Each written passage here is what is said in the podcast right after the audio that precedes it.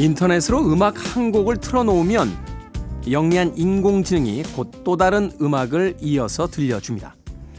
내 취향을 분석한 알고리즘이요. 추천한 음악을 듣다 보면 문득 이상한 기분에 휩싸일 때가 있죠.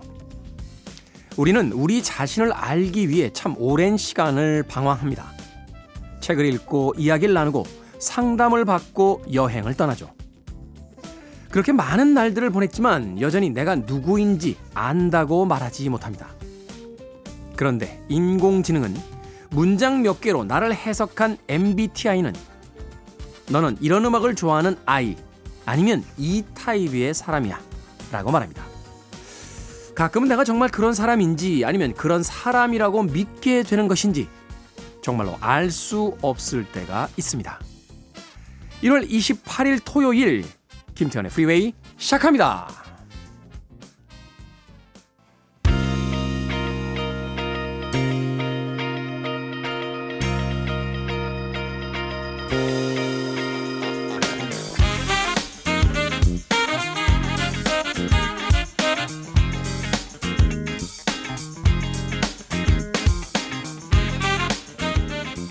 빌보드 키드의 아침 선택 김태훈의 프리웨이 저는 클 태 자 쓰는 테디 김태훈입니다. 자 오늘 첫 곡 1월 28일 토요일의 첫 곡은 1997년도 빌보드 핫백 차트 이번 주 10위에 올라있던 셰릴 크로의 If It Makes You Happy 듣고 왔습니다. 자 1부는요 음악만 있는 토요일로 꾸며드립니다. 아, 1960년대 70년대 80년대 90년대 시대를 어, 특정하지 않고요 전 시대에 걸쳐서 빌보드 핫백 차트에서 이번 주에 상위권에 랭크됐던 음악들 저희들의 탁월한 선곡으로 골라서 여러분들께 들려드립니다. 자, 과연 오늘은 또 어떤 히트곡들이 준비되어 있을지 일부 많이 즐겨주시고요. 또 2부는요, 북구북구로 꾸며드리죠. 북칼럼니스트 박사씨, 북튜버 이시안 씨와 함께 책 한 권을 읽어봅니다. 또 오늘은 어떤 책을 가지고 아마도 대한민국에서 가장 말 많은 코너를 또 꾸미게 될지 기대해 주시길 바라겠습니다. 대부분 이렇게 원고가 없으면 걱정들 하시죠. 어, 방송 시간을 어떻게 메울 것이냐 아, 걱정을 하는데 손톱만큼 또 걱정을 하는 두 분이 잠시 후에 나와서 책 이야기를 들려주십니다. 자, 청취자들의 참여 기다립니다. 문자번호 샵 1061, 짧은 문자 50원, 긴 문자 100원, 콩으로는 무료입니다. 여러분은 지금 KBS 2라디오 김태훈의 프리웨이 함께하고 계십니다.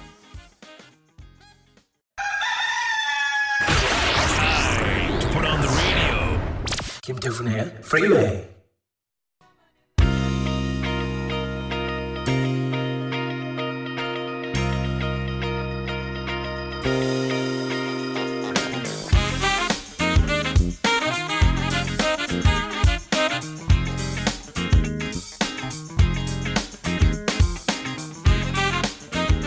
음악만 있는 토요일 세 곡의 노래 이어서 듣고 왔습니다. 1973년도 빌보드 핫백 차트 이번 주 2위에 올라있던 칼리 사이먼의 You're So Vain 그리고 이어진 곡은 72년도 역시 같은 차트 이번 주 5위에 올라있던 배드핑거의 Day After Day 그리고 마지막으로 이어진 세 번째 곡 1981년도 역시 같은 차트 이번 주 6위에 올라있던 에어서플라이의 Every Woman in the World까지 세 곡의 음악 이어서 듣고 왔습니다. 에어서플라이는 호주의 에, 발라드 밴드죠. 이 호주 팝 음악 시장에서 약간 변방으로 취급하는 경향이 있습니다만 생각해보면 호주 출신의 아티스트들이 굉장히 많습니다. 어, 이제 호주의 팝 음악의 어떤 효시다, 뭐 국제적인 어떤 명성을 얻는데 최초의 출발점이다라고 할 때 이제 이지비츠를 이야기하는데 그 이후에 이제 뭐 리틀 리버 밴드, 뭐 AC/DC 그리고 뭐 존 폴 영, 어, 또 앞서 들려드린 에어 서플라이, 뭐 맨 앳 워크 물론 이제 그 중간에 또 카일리 미노그, 인엑시스 뭐 이런 팀들이 있죠. 호주의 팝 scene을 무시하는 건 아닙니다만 무시했다면 반성할 정도의 아티스트들이 예, 호주의 음악 시장에 있습니다. 생각해 보면 약간은 날로 예, 먹은 거예요. 영어 쓰잖아, 영어. 그죠? 이제 팝음악의 주류라고 하면 이제 영미 문화권 이렇게 이야기합니다. 영어를 쓰는 시장, 뭐 미국의 영향력이 절대적이었기 때문에 또 미국 시장에 굉장히 많은 아티스트들을 이제 영국에서 어, 보내줬기 때문에 영미 문화권 이렇게 이야기하는데 다 영어 쓰잖아요. 네, 그죠? 영어가 아닌 언어를 쓰는 사람들이 사실은 이 팝 음악 시장에서 주류가 되기는 쉽지 않은 거죠. 그런 의미에서 본다면 최근에 BTS나 블랙핑크는 정말 어마어마한 거예요. 어. 팝 음악 시장에서는 비주류 정도가 아니라 어, 어디 있는지도 몰랐던 나라에 이건 제 경험에서 나오는 이야기입니다. 예. 80년대만 해도 한국이라고 하면 미국 사람들이 글쎄요 어, 디 있는지 알 수 있었을까요?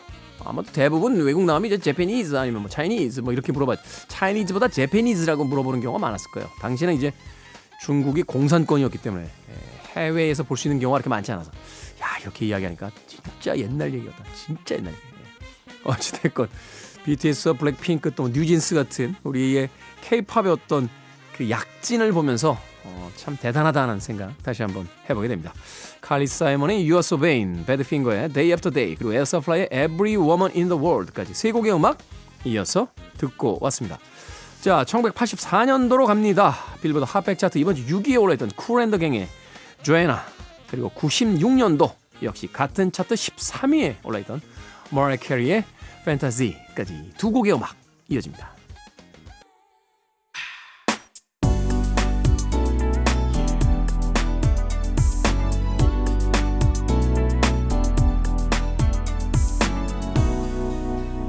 김태훈의 Freeway.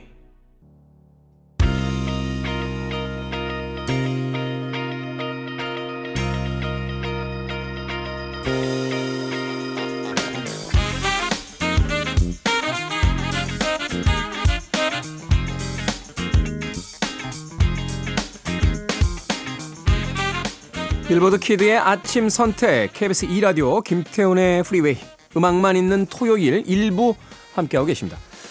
자, 두 곡의 음악 이어서 듣고 왔죠. 2006년 빌보드 핫백 차트 이번 주 15위에 올라있던 제임스 블런트의 You Are Beautiful 그리고 이어진 곡은 2014년 역시 같은 차트 5위에 올라있던 A Great Big World and 크리스티나 아길레라의 Say Something까지 두 곡의 음악 이어서 듣고 왔습니다. 자, 진정수님. 우리에게 경쟁자가 있어 내가 더 발전하고 내 덕을 보려는 사람 때문에 내 가치가 더 소중해진다는 생각을 해봅니다. 알죠? 어, 우리가 경쟁을 하고 또 라이벌이 있어서 뭔가 열심히 한다. 또 나에게 어떤 책임이 있기 때문에 내 가치가 더 소중해진다. 알고 있죠. 어, 그런데 우리가 머릿속에다가 이 추운 겨울에 먼저 떠올리게 되는 건 사람들이 별로 없는 아주 따뜻한 바닷가에서 혼자 맛있는 음료를 먹으며 할 일이 없구나 하는 이야기를 하는 게 아닐까 하는 생각을 해 봅니다. 모든 것들에 쉼이 있어야 되는데 그렇죠. 쉬기만 해서도 안 될 거고 뭐 일만 해서도 버틸 수 없을 겁니다. 기계도 고장이 나는데 사람이라고 어떻게 그렇게 일만 하며 살 수 있었겠습니까? 그런 의미에서 본다라면 음, 최근에 여러 가지 어떤 사회적 변화들에 대해서 한 번쯤 관심을 가지고 좀 지켜봐야 되지 않나 하는 생각을 해보게 돼요. 과거에는 당연하게 생각했던 무조건 열심히 일한다. 과연 이게 맞는 건지 예, 열심히는 해야 됩니다만 무조건 열심히 하는 게 맞는 건지 아니면 무조건 월요일부터 일요일까지 열심히만 하면 되는 거지 그런 음, 당연했던 것들에 대한 의문을 좀 가져봐야 되는 시기 아닌가 뭐 그런 생각을 해봤습니다. 예. 겨울에 이런 생각 많이 해요. 아 추워 죽겠습니다. 예, 따뜻한 데 가고 싶습니다. 자 손은호님 관리비가 어디서 보고 깜짝 놀랐습니다. 난방비가 18만 원 나왔네요. 아낀다고 아껴서 보일러도 안 돌렸는데 이게 무슨 일입니까? 그러니까요. 저희 집 난방비도 엄청 나왔더군요. 예. 저는 사실 옷 껴입는 거 답답해서 잘 못하거든요. 예, 고민입니다. 올겨울에 식비를 줄이고 그냥 난방비를 해결할까? 아니면 그래도 뭔가 좀 옷을 좀못 껴입어야겠죠. 어, 겨울이 아직 많이 남아 있으니까 예, 이 겨울 모두들 잘 보내시길 바라겠습니다. 자, 김정숙님 아들이 재수하기로 했는데요. 기숙학원으로 바꿨어요. 이젠 한 달에 한 번 만나는데 집 떠나서 적응 잘할지 조금 걱정이 되지만 하고 싶다는 의지가 강하니 잘하리라 믿습니다. 하셨습니다. 본인이 하고 싶다고 해서 간 거니까요. 너무 걱정하지 마십시오. 저도 재수할 때 기숙학원도 잠깐 기웃거려 봤는데 예, 저하고는 안 맞더군요. 예, 저하고는 안 맞아서 저는 그냥 일반 학원 다녔습니다만 또 거기가 맞는 사람도 있는 거니까요. 어, 김정숙 씨가 뭐 강요한 게 아니라 아들이 하겠다고 하면 뭐 기꺼이 한번 아들을 믿고 맡겨보시는 것도 어떨까 하는 생각이 듭니다. 좋은 성과 있을 거예요. 어, 힘내십시오. 자, 2007년으로 갑니다. 빌보드 핫백 차트 4위에 올랐던 곡입니다. 넬리 포타도의 Say It Right 그리고 2017년 바로 이번 주 같은 차트 1위에 올랐던 에드 쉬런의 Shape of You까지 두 곡의 음악 이어드립니다. You're listening to one of the best radio stations around. You're listening to 김태훈의 Freeway. 빌보드 kid의 아침 선택 KBS 2라디오 김태훈의 프리웨이 함께하고 계십니다. 재미있는 아이디 쓰시네요. 올리비아 전세님께서 테디 저희 엄마께서 다음 주부터 임플란트 치료를 받으십니다. 응원해 주세요 하셨습니다. 걱정이 되긴 합니다만 임플란트 치료까지 응원을 필요로 한 응원 만능주의로 살고 있는 건 아닌가 하는 생각을 해보게 됩니다. 저도 지금 왼쪽 어금니 두 번째 병원에 가서 엑스레이 찍었는데 의사 선생님께서 임플란트 하나 하시죠? 라고 해서 지금 고민 중입니다. 예, 이가 조금 이렇게 내려앉아 있는데, 야, 이제 임플란트를 해야 되는 나이구나 하는 생각에 약간 예, 기분이 좀 묘하더군요. 어찌됐건 저도 조만간 임플란트 치료를 받을 아, 계획이니까 올리비아 전세님의 엄마 그리고 저에게도 응원의 메시지 부탁드리겠습니다. 자, 1부 끝곡은요. 아, 2021년 예, 얼마 안 됐죠? 빌보드 핫백 차트 이번 주 6위에 올라있던 두아 리파 피처링 다베이비의 Levitating 듣습니다. 저는 잠시 후 2부에서 뵙겠습니다.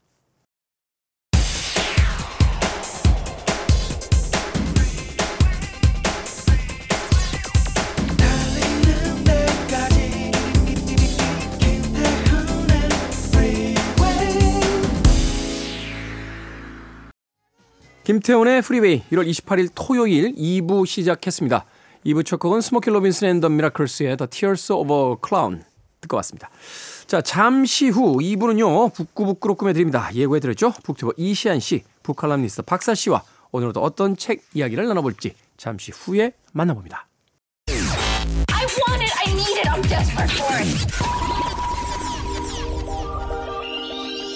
Okay, let's do it. 김태훈의 Freeway.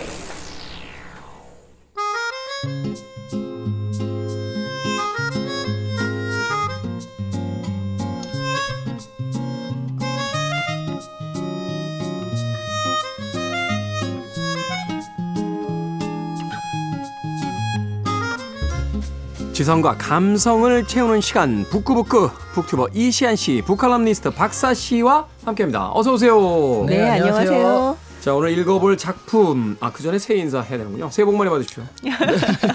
새해 복 많이 받으시고. 네. 새해 복 많이 받으라는 말을 몇 달째 하고 있는 것 같은 느낌인데 음. 그래도 어쨌든 뭐 좋은 말은 계속해도 좋으니까요. 아 네. 새해 특히 이런 표현들 많이 더 써야 될 것 같아요. 얼마 전에 그 중국 자본이 들어간 이 애니메이션 영화를 보는데 평상시 같으면 그냥 이렇게 지나쳤을 장면인데 그 네.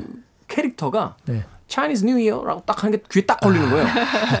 제가 사실 영어 안 되거든요.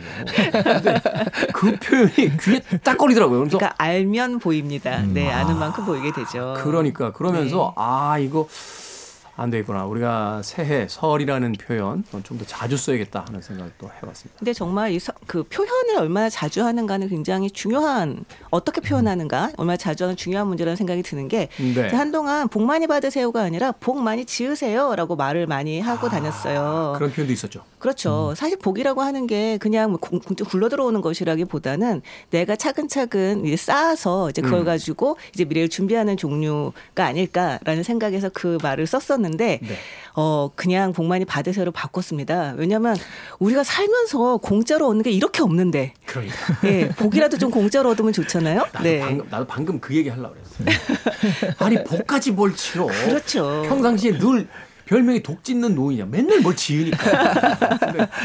예, 복이라도 좀 세, 그냥 좀. 그러니까요. 그냥 공짜로 굴러면 얼마나 좋을까라는 마음으로 또 그렇게 말하게 됐습니다. 요즘은 그냥 아예 대놓고 돈 많이 버세요. 돈 많이 받으세요. 해서 네. 복 아, 네, 얼마 전에 하죠. 누가 올린 그 인터넷에 올린 걸 보니까 그렇게 얘기하더라고요. 나는 돈을 많이 벌고 싶은 게 아니라 그냥 돈이 많았으면 좋겠다라고 음. 얘기를 하던데요. 정말 100% 동의했습니다. 네. 저는 전략을 좀 바꿨어요. 에, 성공한 친구가 많으면 좋겠다. 아, 내가 내가 벌. 내가 벌려니까 힘들더라고. 그래서 어, 이렇게 돈이 많은데 헤픈 친구들 이런 친구들이 주변에 많았으면 좋겠다. 하는 네. 결국 Chinese New Year를 이제 Lunar New Year로 바꿔야겠다는 건설적인 얘기에서 그렇죠. 돈 많은 친구가 있으면 좋겠다라는 그렇죠. 얘기로 새해 돈 많은 친구 많이 사귀세요라고 좋네요. 이제 덕담을 해야겠네요. 네. 덕담으로 받아들여 주시고요.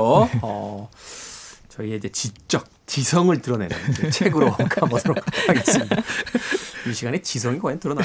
자, 오늘 읽어볼 작품은 청취자 윤님께서 추천해 주신 작품이기도 합니다. 작년에 에, 세상을 떠나셨죠. 조세희 작가의 아, 중편 난장이가 쏘아올린 작은 공 예, 그 소설집 이제 난장이가 쏘아올린 작은 곡의 이제 표제작이기도 한데요.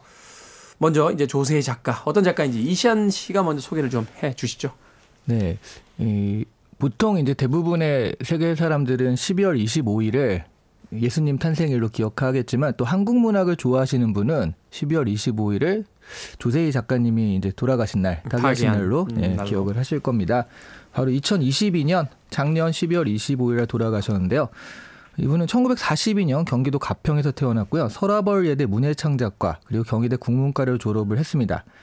그리고 1965년에 경향신문 신춘문예 단편 돛대 없는 장선이 당선돼 등단을 했는데 10년간 작품 활동을 안 해요. 음. 그러다가 1975년에 난장이 연작의 첫 작품인 칼라를 발표하면서 작가 생활을 다시 시작을 합니다. 그때 이제 메비우스의 띠부터 내 그물로 오는 가시곡이 난장이가 쏘아올린 작은 공에 이르기까지 연작 12편을 묶어서 1978년에 소설집 난장이가 쏘아올린 작은 공을 출간을 하거든요. 이게 흔히 얘기하는 대박이 터진 거죠. 음. 난수공이요. 그 1978년 출간 이- 이후 100쇄를 했고요. 2005년에 200쇄, 2007년에 100만 부를 기록했고요. 2022년 7월까지 320쇄를 했답니다. 320세. 20세. 그리고 138만 부를 발행을 했고요. 근데 그 이분께서 2008년에 출간 30주년 되는 그 기념 인터뷰에서 아직도 청년들이 이 책을 읽으면서 공감한다는 게 너무 괴롭다라고 말씀을 하신 적도 있고요. 그렇죠. 뭐 100세, 200세가 됐을 때그 아주 유명한 인터뷰셨잖아요. 네. 힘들다, 괴롭다. 아, 이 책이 아직까지도 이렇게 많이 팔리고 있다는 게 결국 우리 세상이 사회가 변한 게 없다는 거 아니냐 하는 이야기를 하셨었는데. 그리고 또 재밌는 거는 2009학년도에 그 대학 수학 능력 시험 있잖아요. 그 네. 직전에 난자이가 쏘아올린 작은 공 관련 인터뷰를 했는데 사실 난자이가 쏘아올린 작은 공이 대입 수능에 또 자주 나오는 단골 지문 아니겠습니까? 음, 네. 그래서 이게 만약 시험에 나오면 나는 빵점을 맞을 것이다. 이렇게 인터뷰를 했는데 바로 그의 그 언어 영역 지문이 나왔다 그래요. 그래서 원작 소설 그대로는 아니고 뭐 소설의 시나리오로 각색한 음. 지문이 출제되었다고 하는데 81년도인가 그 안성기 씨하고 김출현 씨 주연의 영화로 만들어졌었어요. 네, 네. 그래서 여러 가지로 요한 그 난장이가 써오린 작은 공 같은 경우에는 한국 사회 정말 기념비적인 작품이 아닐까 에피소드도 많고 합니다. 근데 2022년에 코로나19에 확진된 이후 의식을 잃고서 투병 생활을 하시다가 12월 25일 날 별세를 하셨습니다. 네.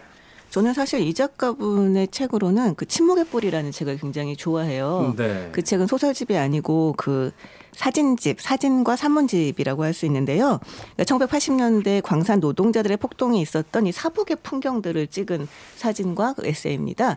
근데 정말 이 책을 보면 이 조세희 작가가 가지고 있는 기본적인 그러니까 사랑과 또 연민, 슬픔 이런 것들이 굉장히 짙게 깔려 있어요. 음. 그래서 이 난장이가 써올린 작은 공을 읽고 좋으셨거나 아니면은 그 책이 가진 정서를 좀 이해하고 싶다라는 생각이 드시는 분이 있다면 침묵의 뿌리를 읽어보시는 것도 권하고 싶어요.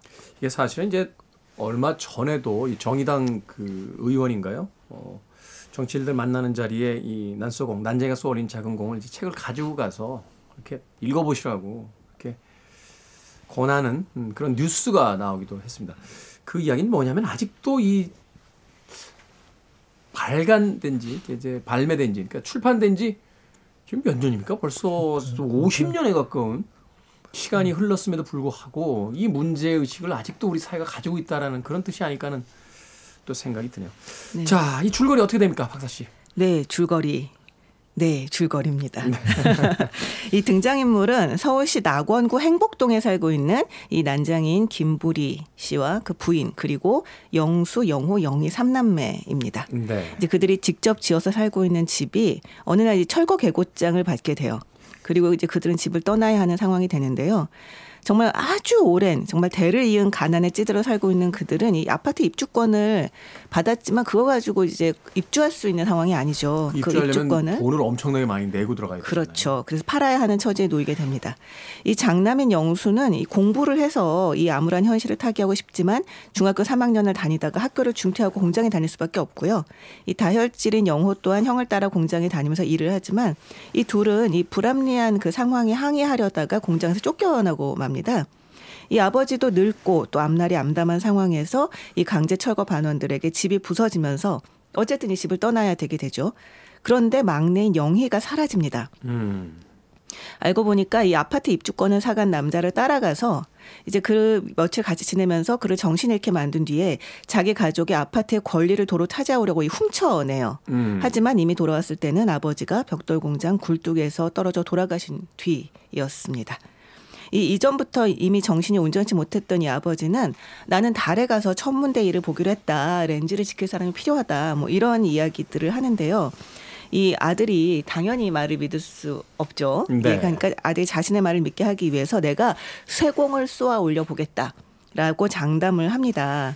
그런데 이후 영희가 아버지가 돌아가셨다는 소리를 듣고 난 뒤에 그 영희의 환상 속에서 까만 쇠공이 머리 위 하늘을 일직선으로 가르며 날아가는 장면을 보게 되는 그런 장면이 나와요. 거기에서 이 소설의 제목이 나왔다고 할 수 있겠죠. 그렇군요. 이 책 어, 읽을 때는 그 표현 자체는 그렇게 뭐라고 할까요? 찐득하진 않아요. 어, 굉장히 당시로서는 굉장히 모던했다는 생각을 네. 할수 있을 정도로 단문이고 네. 어, 감정을 그렇게 크게 담지 않고 네. 경쾌하게 써나가는데 이게 이제 차곡차곡 벽돌 쌓듯이 쌓인 다음에 이제 후반부에 가게 되면 이게 한순간에 멍해지잖아요. 그럼요. 어. 그- 그래서 그걸 모자이크식이라고 표현하기도 하고 탁탁탁 쌓아서 음. 근데 거기에는 그러니까 두 가지가 다인지 아니면 그 각각인지 모르겠는데 그 설이 있는데 하나는 그 일을 하시다가 그 일하다가 중간에 점심 시간을 활용해서 막 글을 쓰다 보니까 네. 되게 빨리빨리 써야 됐대요. 음. 그 일하다 생각나면 쓰고 생각나면 쓰고 이런 그러니까 식으로 문장이 만연체가 될 수가 없군요. 예, 예, 팍팍팍 해야 되기 때문에 그래서 그랬다는 게 있고 또 써야 되는 게 되게 조그만 노트였대요. 네. 수첩 같은 데 썼기 때문에 그래서 길게 쓸 수가 없고 수첩에 그냥 메모하듯이 썼기 때문에 그렇게 나왔다라고 하는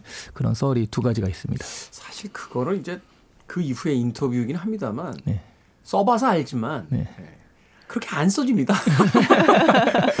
문장 짧게 쓰면서 경쾌하게 나가기 정말 힘들어요. 그렇죠, 그 그렇죠. 사실 이제 다들 글 쓰시는 분들이니까 이제 한동안 모니터에 커서 하고 이렇게 눈 깜빡깜빡 눈싸움만 하다가 뭐라도 첫 줄은 써야 되는데 하다가 이제 한 줄 써놓고 이제 써나가기 시작하면 이게 정말 잘 풀리는 날은 무슨 저 경쾌한 봄나들이 가듯이 이게 문장들이 탁탁탁 꽂히면서 이렇게 쭉쭉쭉 나가는데 안 될 때는 써놓고 나서 보면은 한 문장이 한 세 줄 돼 있고. 그렇죠. 네. 게다가 이게 내용이 제가 이제 설명을 하기는 했지만 굉장히 답답한 내용이잖아요. 사실은. 그렇죠. 이게 굉장히 무거운 이야기. 무거운 이야기입니다. 그래서 문장이 아무리 지금 정말 짧게 단문으로 경쾌하게 나간다고 하더라도 기본적으로 이 문장을 끌고 가는 그 이야기가 너무 무겁기 때문에 네. 사실은 아주 쉬운 독서 경험이라고 하기는 좀 어려워요. 그렇죠. 네. 그러면서도 또한 구성에서도 굉장히 독특한 게 이제 시점이 계속 변해요. 화자의 시점이. 네, 네. 세 번 이제 시점이 바뀌는 걸로 기억을 하고 있는데 이 시점을 바꿔가면서 이제 계속해서 글을 써나간 이거 당시로서 굉장히 탁월한 어떤 구성력 아닌가요? 모던했죠. 그러니까 음. 말씀하신 대로 무거운 얘기를 무겁게 그 당시에 뭐 심파조 이렇게 했으면 사실 이렇게까지 이 소설에 대한 찬양을 받지 못했을 것 같아요. 음, 음. 근데 그 노래에도 있듯이 그 이별하는 날이 제일 슬픈 게 햇살 가득한 날. 비 오고 어두운 날이 아니라 햇살 가득한 날 이별하는 게 제일 슬프다 이런 노래도 있잖아요. 음. 그러니까 이런 얘기들을 좀 어떻게 생각하면 되게 모던한 문체로 가볍게 또 말씀하신 경쾌하게 담아냈기 때문에 거기서 나오는 어떤 비극성이 좀 더 강조될 수 있었던 것 같아요. 어떤 하나의 사건을 또 대하는 이게 말하자면 어떤 한 명의 시선이 아니라 각기 다른 위치에 있는 사람들이 어떤 시선을 통해서 뭐라고 할까요? 이 고통받고 사회에서 소외된 어떤 하나의 계층을 계층이라는 뭉퉁그려진 어떤 시선으로 쳐다보는 게 아니라 각자 살아있는 개인으로서 이렇게 담아내고 있다는 점이 사실은 그 책을 이제 보면서 아참 놀라운 어떤 구성을 가져왔구나 하는 생각을 했었는데. 네, 사실은 같은 처지에 놓여 있는 삼형 삼남매잖아요. 음. 근데 그들이 바라보고 있는 현실은 또 각각 다르다는 거죠. 그렇기 때문에 이 불행이라고 하는 것을 그냥 납작하게 마치 신문에 나오는 것처럼 전달하는 것이 아니라 훨씬 입체적인 관점에서 전달할 수 있는 그런 힘을 얻었지 않았나라는 생각이 듭니다. 네. 마치 뭐 70년대 80년대 그 어, 어떤 토론이 벌어지면 네. 그 토론장에서 각기 다른 입장을 내세웠던 어떤 사람들의 목소리를 마치 그 한 권의 책에 각기 다른 시점으로 담아내고 있는 그런 느낌이 또 들기도 했습니다. 난쟁이가 쏘아올린 작은 공 조세희 작가의 책 읽어보고 있습니다. 음악 한 곡 듣고 와서 이제 계속해서 책 안으로 더 깊게 들어가 보도록 하겠습니다.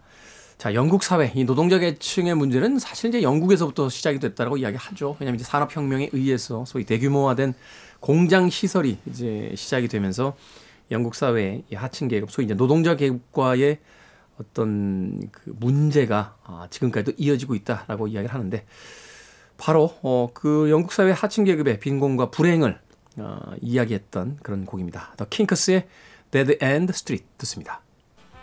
리듬은 경쾌하게 진행되지만 아, 영국 사회의 그 하층 계급의 어려움과 힘듦을 어, 노래하고 있었습니다. 킹크스의 Dead End Street 듣고 왔습니다. 빌보드 kid의 아침 선택 KBS 2라디오 김태훈의 프리웨이 북구북구 박사씨 이시안 씨와 오늘 조세희 작가의 난장이가 쏘아올린 작은 공 읽어보고 있습니다. 자 시점이 바뀌고 이제 주요 등장인물 이 난장이 아빠의 가족 이제 다섯 명입니다. 아빠, 엄마, 영수, 영호, 영희. 우리가 이제 소설을 읽거나 영화를 보게 되면 감정을 이입하게 되는 그런 등장인물들이 있잖아요. 박사 씨하고 이제 이시안 씨 어떤 인물에게 좀 더 감정이입을 많이 해서 책을 읽으셨는지 그게 또 궁금하네요. 저 같은 경우는 감정이입을 했다기보다 아무래도 저는 영희를 좀 보게 되더라고요. 음. 이게 부동산 업자를 따라가서 같이 몇 날 며칠 밤을 보내고 이 아파트 입주권과 서류를 훔쳐 달아났다는 게 사실 어떻게 보면 약간 상투적으로 보일 수도 있습니다. 이후에는 사실 약간 클리셰가 된 그런 어떤 네, 네. 상황인데 사실 이 책이 나올 때는 그렇지는 않았어요. 네. 네. 근데 정말 저는 되게 인상적이었던 게 서류를 훔치자마자 달아나서 가족을 찾아가는 게 아니라 바로 먼저 동사무소와 구청과 주택공사를 찾아가서 완벽하게 서류 작업을 마무리를 합니다. 네. 네. 그리고 난 다음에 이제 가족을 찾아간다는 게 저는 굉장히 인상적이었어요. 이게 이 범죄긴 하잖아요, 사실은. 이미 돈을 주고 팔았던, 돈을 받고 팔았던. 범죄긴 한지호가 네. 범죄긴 하죠. 범죄죠. 네.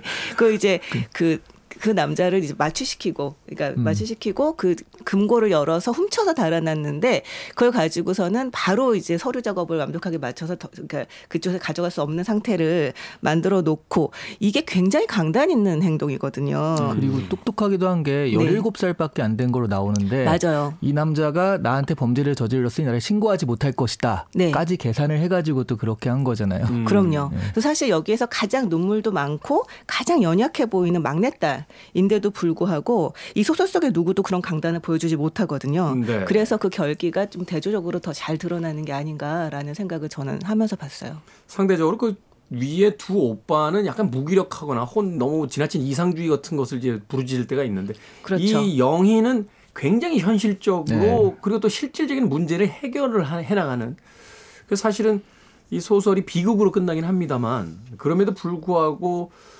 영희는 아직까지 그 전쟁에서 그 굴복하지 않은 그런 인물로서 이제 엔딩을 가져오기 때문에 이 책의 어떤 여운이 또 길게 가는 것이 아닌가 하는 또 생각을 해보게 되는데요. 네, 네. 사실 저도 영희가 제일 음.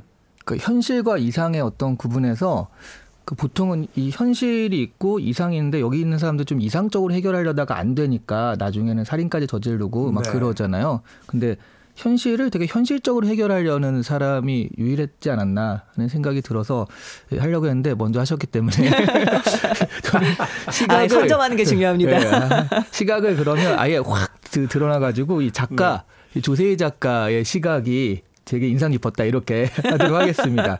뭐가 인상 깊었냐면요, 사실 몽환적이에요. 음. 되게 현실적인 그런 우리 사회의 어려움 아픔인데도 몽환적이고 환상적인 분위기가 나거든요. 일단 네. 난장이라는 것 자체가 물론 그런 사람이 있지만 그런 그 언어 자체를 쓴다는 것 자체가 좀 그렇기도 하고요. 네. 근데 사실 작가가 나중에 말하기를 그런 것도 있었대요. 당시에 원- 워낙 검열이 심했기 때문에 좀 우화적으로 표현하면서 검열을 피하기 위한 수단이었다 라는 라는 것도 있었고 사실 그렇죠. 동화적인 어떤 그 이야기들이 등장을 합니다만 내용은 참혹하잖아요. 네. 사실은 그런 방식으로 쓰여졌기 때문에 앞서 이야기해 주신 네. 난장이라고 하는 이 우화적인 어떤 등장인물을 통해서 그렇죠. 또 나타내고 있는 게 아닌가. 이 난자에서 어린 자궁도 초판에는 사파 자체도 동화책처럼 만들었대요. 네. 네, 그런 것들이 오히려 그 더 비극적으로 드러나게 만드는 장치가 되면서 시대가 만들어낸 명작이 아닐까 하는 생각도 드네요. 그렇군요. 조세희 작가의 난장이가 써올린 작은 공 오늘 함께 읽어보고 있습니다. 자, 이 가족이 이제 중심이긴 합니다만 이 가족 주변의 인물들에 대한 이야기로 조금 확장을 시켜보죠. 주변 인물들 중에서 시선이 가거나 좀 이야기 해봐야 될 그런 인물이 있다면 누가 있을까요? 어, 약간 지금 그 말하, 말씀하셨듯이 지금은 클리셰가 됐지만 저는 이 은강그룹 회장 딸 있잖아요. 네. 경애. 경애. 경애. 어 되게 그 당시로서는 이런 게 흔했었나 하는 생각이 들긴 아니, 흔한 어떤 클리셰는 아니었을 것 같긴 한데 회장 딸인데 사실은 좀 오히려 반대편에 좀 서기도 하고 음. 그 반대편에 서는 계기가 또 연애 때문에 그런 거긴 하지만 사실은 어떤 작가의 어떤 바람, 희망, 네, 네. 어, 누군가 저쪽에 왜 그 소설에서 나오는 가장 유명한 문장 있잖아요. 천국에 있는 자는 지옥을 생각하지 않지만 지옥에서 사는 사람은 천국을 이제 꿈꾼다. 뭐 이런 이런 문장이 나오는데 아마도 천국에서도 지옥을 생각해 주는 누군가가 있어 주길 바라는 어떤 그런 바람이 아니었을까 또 생각을 해 보는데. 네. 근데 그 어떤 계기는 연애 감정 뭐 이런 거지만 그러면서 이제 자기 할아버지였죠. 할아버지의 또 나쁜 점을 알게 되고 이런 것들이 약간의 사실 여기는 되게 절망적인 상황인 거잖아요. 그렇죠. 그 절대로 공이 도달할 수 없는 다시 도, 돌아오고 마는 그런 상황인데 이렇게 약간의 씨앗 어떤 형태로든 그걸 알게 되는 저쪽 편에서의 사람이 있으니 나중에 음. 또 어떤 씨앗이 될지도 모른다라는 약간의 희망을 살짝 던져주는 캐릭터가 아닌가 하는 생각이 들었어요. 네. 그렇군요. 어, 저 같은 경우는 다행히 안 겹쳤습니다. 음, 피해가는군요. 네, 저는 지섭이라는 남자가 굉장히 좀 인상적이었어요. 네. 아버지의 친구로 나오는데요. 앞에서 보면 굉장히 그냥 낭만적인 사람입니다. 1만 년 후의 세계라는 책만 들고 다니면서 나달나달해질 때까지 읽고 난장이 아버지에게 달에 가서 일하자라는 환상을 심어주는 사람이에요. 네. 그리고 그 가족의 집이 철거될 때 쇠고기를 들고 와서 마지막 만찬을 함께 먹기도 합니다. 그런데 가장 비현실적인 인간인 것 같았던 지섭이 사실은 가장 현실 적인 인간이기도 합니다. 그러니까 노동 운동을 계속 하는데요. 네. 나중에 다른 단편에서 노동 운동가로 나와요. 그러면서 이렇게 설명을 합니다. 그는 여러 공장에서 일한 경험을 갖고 있으며 그의 운동 방법은 아주 특이한 것이어서 그가 가는 곳에 조합이 생기고 조합원들은 공장 경영주들이 끌어가는 수레바퀴를 잡고 늘어져 그 수레에 실은 이윤이라는 짐을 덜어 나눈다고 했다. 음. 그의 몸에는 여러 곳에서 입은 상처가 있고 많이 아는 사람들이 흔히 그렇듯이 말이 아주 느린 편이나 판단이 빠르다는 소문을 나는 들었다. 물론 떠도는 풍문을 나는 그대로 믿지 않았다. 그러나 그가 고생을 한 사람이라는 것, 그리고 사심 없이 많은 사람을 위해 일하고 있는 사나이라는 것을 나는 믿었다. 라고 얘기하는 장면이 나옵니다. 음, 네. 그래서 어떻게 보면 이 지섭이라고 하는 사람이 작가가 본인을 좀 약간 투영한 그런 존재가 아닐까? 저는 그런 생각도 좀 해봤어요. 어떻게 보면 이 육사의 그 광야처럼 초인을 기다리고 있는 어떤 그 작가의 바람 같은 인물. 일단은 낙천적으로 보이잖아요. 그리고 여유를 잃지 않고 그럼에도 결코 그 대우에서 이탈하지 않는 꾸준한 어떤 활동가의 모습들을 보여주는데 고기 사들고 장면 저도 야 고기 먹자. 역시 삶이 힘들 땐 고기구나. 그렇죠. 네. 그런데 이제 이 책을 분석하는 여러 평론가들의 이야기를 들으면 그가 이제 들고 다니면서 주로 읽는 책이 1만 년 후의 세계. 그건 아마도 작가가 생각하기에 에, 그들이 꿈꾸는 이상적인 세계가 그렇게 빨리는 오지 못할 거다라는 것에 대한 뭐 상징이지 않았겠느냐 이런 이야기를 또 하게 되면 사실 1만 년이라는 건 그 말이 1만 년이지 절대로 올 수 없다라는 개념과 좀 그렇죠. 비슷하잖아요. 예, 음. 그런 이야기들을 통해서 굉장히 우화적이며 동화적인 이야기들이 많습니다만 음, 작가가 숨겨놓은 여러 가지 어떤 상징들이 이 책에 대한 내용을 더 풍부하게 해석하게 만들어주는 것 같습니다. 자 음악 듣고 오겠습니다. 아, 원주민에게 에, 뺏은 땅을 돌려주라고 정부에 요구하는 이제 호주 밴드예요. 생각해보면 예전에 멕시코에 여행을 갔을 때도 어, 시내에서 좋은 땅을 다 차지하고 있는 건 이민자들이고 원주민들은 그 피라미드 앞에서 정말 기념품 팔고 있더군요. 호주의 밴드 midnight 오일의 Are Burning 듣습니다.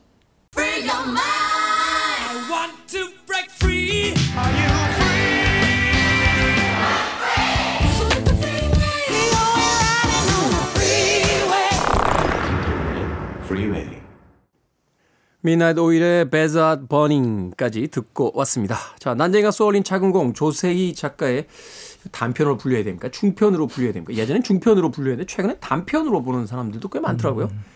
뭐 작품 좀 모음집이니까 어찌됐건 난쟁이가 쏘아올린 작은 공 그 표제작 오늘 어, 읽어보고 있습니다.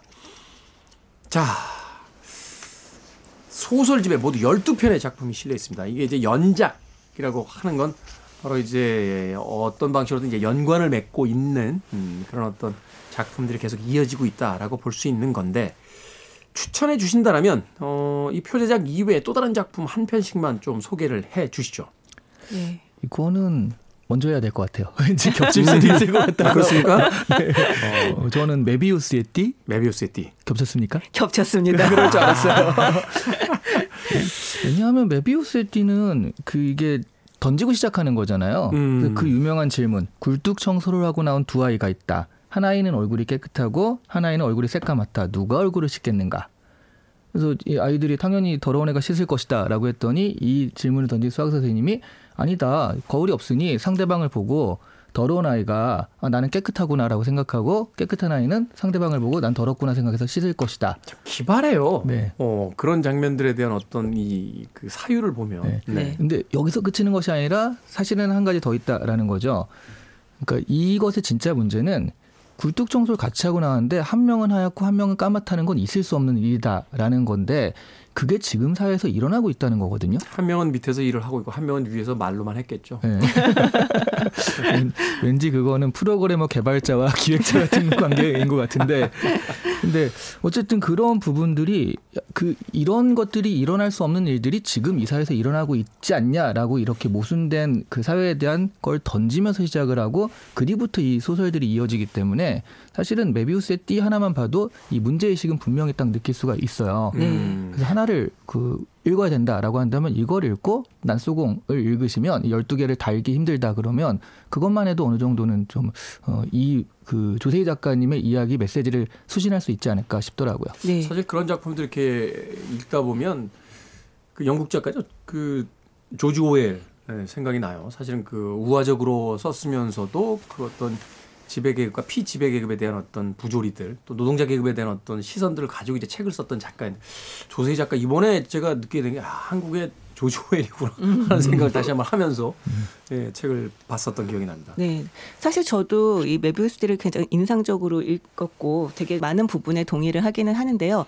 저는 그 부분을 약간 다르게 해석을 했어요. 음. 그냥 단순히 같이 노동을 하고 있다고 얘기를 해도 이게 불합리한 일이 일어나고 있다. 이렇게 해석을 할 수 있지만 저는 어떻게 이걸 이해를 했냐면요. 사실 우리는 어떤 문제들을 저- 직면했을 때 이 관념과 개념으로만 이해하고 해결하려는 경향들이 있습니다. 네. 그러니까 사실 그냥 얼굴이 깨끗한 아이와 얼굴이 더러운 아이가 나왔다. 그냥 이것은 그냥 오화잖아요. 그리고. 하나의 관념인 거죠. 그러면 이렇게 됐을 때 마치 산수를 하는 것처럼 그렇게 답이 나와버리는 경향들이 있는데 사실은 우리가 어떤 문제를 해결하려고 한다면 실제 현실을 있는 그대로 받아들일 때 해결도 가능하지 않겠느냐라는 의미로 저는 좀 받아들였거든요. 음, 네. 관념과 개념이 아니라 우리가 정말로 직접 본다면 그 현실을 본다면 그런 일이 있- 일어날 리가 없다. 그럴 수가 없다. 그것을 우리는 뭔가 다른 왜곡이나 아니면은 단순 화나 이런 걸 통해서 그냥 어 잘못 받아들인 것 뿐이다라고 하는 이야기를 하려고 하는 게 아닌가. 저는 사실은 이 이렇게 생각하게 된 이유가 뭐냐면 뒤에 이 지섭이라는 사람 아까 네. 제가 말했던 사람 이게 나오잖아요. 근데 그 지섭이 가장 강조하는 게 뭐냐면 현장에 있어라는 얘기를 굉장히 음. 많이 합니다. 네가 있어야 할 곳은 바로 그곳이다라고 이야기를 하는데요. 그게 어떻게 보면 아 실제로 이 문제를 해결하기 위해서는 바로 이 땅에 뿌리를 내리고 있어야 하고 이 땅에 일어나고 있는 일을 똑바로 쳐다봐야 한다라고 하는 것처럼 저한테는 들렸거든요. 네. 사실은 이 78년에 이제 발표가 됐으니까 어, 물론 이제 쓰여진 건 그 전에 쓰여졌겠죠. 70년대 뭐라고 할까 이제 관념적으로 떠들기만 하고 막상 현장의 소리는 듣지 않은 채 또 무엇인가 실질적인 행동을 하지 않고 좋은 게 좋은 거다라는 식으로 이야기만 하고 있는 그런 어떤 어, 소위 이제 활동가라고 불리우는 사람들에 대한 어떤 작가의 냉철한 어떤 비판 같은 느낌도 사실은 있잖아요. 맞아요. 그런 느낌도 있죠. 그렇게 치면 사실 그 당시에 지식인들에 대한 비판도 맞아요. 음. 맞아요.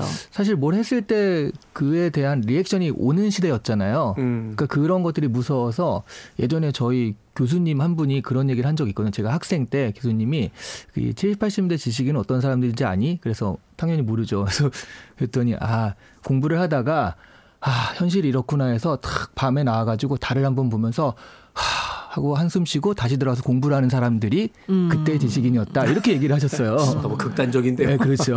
네.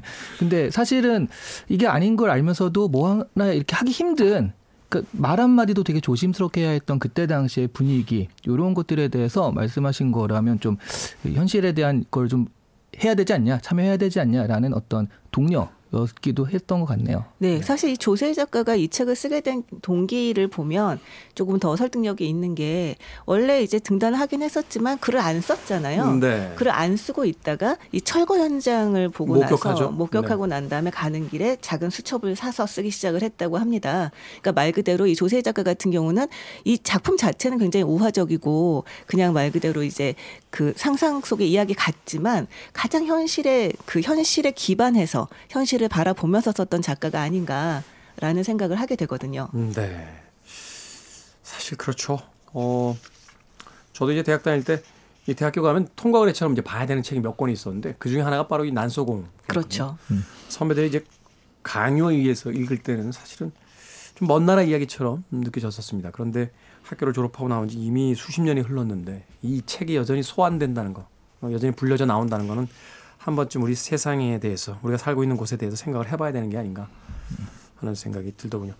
70년대 이런 작품들이 이제 막 나오기 시작하고 나서 80년대에 들어가면 검열이 점점 심해집니다. 아, 더 심해지는 상황이 벌어져서 한국 영화의 80년대는 거의 다 에로 영화예요.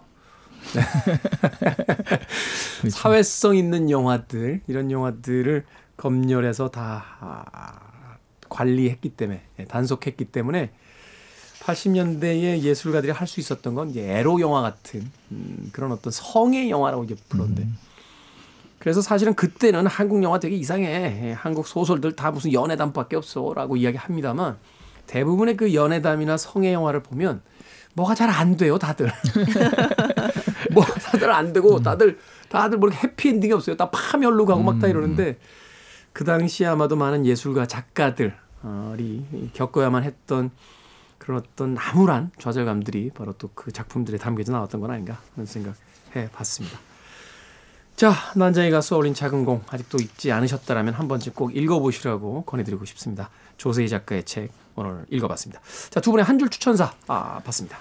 이게 한국 문학을 좀 읽었다라고 하려면 이렇게 꼭 읽어야 되는 책이 있잖아요. 그래서 완전 단편, 진짜 짧은 걸로는 이상의 날개. 음. 정말 긴 걸로는 뭐 조정래 작가님의 태백산맥. 아, 너무 길어. 네. 그래서 그 중간쯤에 그냥 한 권으로 탁 떨어지는 조세희 작가의 난소공. 맞아. 최인훈 작가의 광장하고 아, 같이. 거기까지, 네. 광장하고 이제 난쏘고 요 정도 네, 이제 그 우리가. 읽어줘야. 예, 그러면 이제 한국 문학 좀 읽었다라고 얘기할 수 있을 것 같습니다. 아, 네. 덧붙이신다면 뭐 더 다른 작품 있습니까? 무진기행이네, 무진기행. 아, 예. 무진기행 있습니다. 네. 여러 것 여러 작품들이 머리를 스쳐 지나가네요. 음. 네. 뭐 굉장히 좋은 작품들이 많죠. 저희가 또 앞으로도 계속 같이 읽을 책, 책 책들이 많지 않나라고 생각을 합니다. 그래서 네. 우리 작가님이 어차피 난소공 나온 김에 앞으로 수능 특집 좀 해야겠다고. 그게 굉장히 중요할 것 같아요. 예전에 그 이렇게 명작들을 모아놓은 모음집 책이 있었는데 그 책 제목에서 제가 빵 터졌어요. 교과서가 죽인 명작들. 맞아요, 맞아요. 교과서에 실리는 수가부터 안 읽는다는 거야, 사람들이. 아 진짜 그럴 수 있겠네요. 그리고 네. 해- 해석이 딱 하나로 고정되기 때문에 네. 다른 그러니까. 생각을 안 해요. 시험 문제를 네. 봐야 돼. 시험 문제를 풀어야 네, 되니까. 네. 그러니까 예전에 친구들하고 이렇게 이야기하다 야, 그 작품 되게 인상적이야. 야, 우리 옛날에 교과서에서 배웠잖아. 그 작품을? 맞아요, 맞아요. 나는 기억이 없는데. 사실 이게 약간 자화자찬 같지만 저는 이 프로그램을 되게 좋아하는 이유가 저희가 겨우 세 명 모였는데 세 명의 의견이 다 달라요. 그렇죠. 네. 자, 박사 씨 한 줄 추천사. 아, 예. 뭐 한 얘기 뭐 연장선상 같지만 지금도 의미 있는 책이고요. 어쩌면 지금이야말로 의미 있는 책일 수 있습니다. 그러니까 꼭 한번 읽어보시기를 바랍니다. 여전히 유효한 아, 우리 시대의 클래식이다라고 이야기해 주셨습니다. 자, 북구북구 오늘은 조세희 작가의 난쟁이가 수월인 작은 공 읽어봤습니다. 다음 주엔 야 보르헤스의 단편입니다. 보르헤스 등장하는군요. 바벨의 도서관 읽어보도록 하겠습니다. 북튜버 이시안 씨, 북칼럼니스트 박사 씨와 아, 다음 주에 만납니다. 고맙습니다. 네, 네, 고맙습니다. 감사합니다. 음악 한 곡 듣습니다. 인생에 대한 관조가 묻어나는 패기리의 음악 중에서 어, Is That All There Is 듣습니다.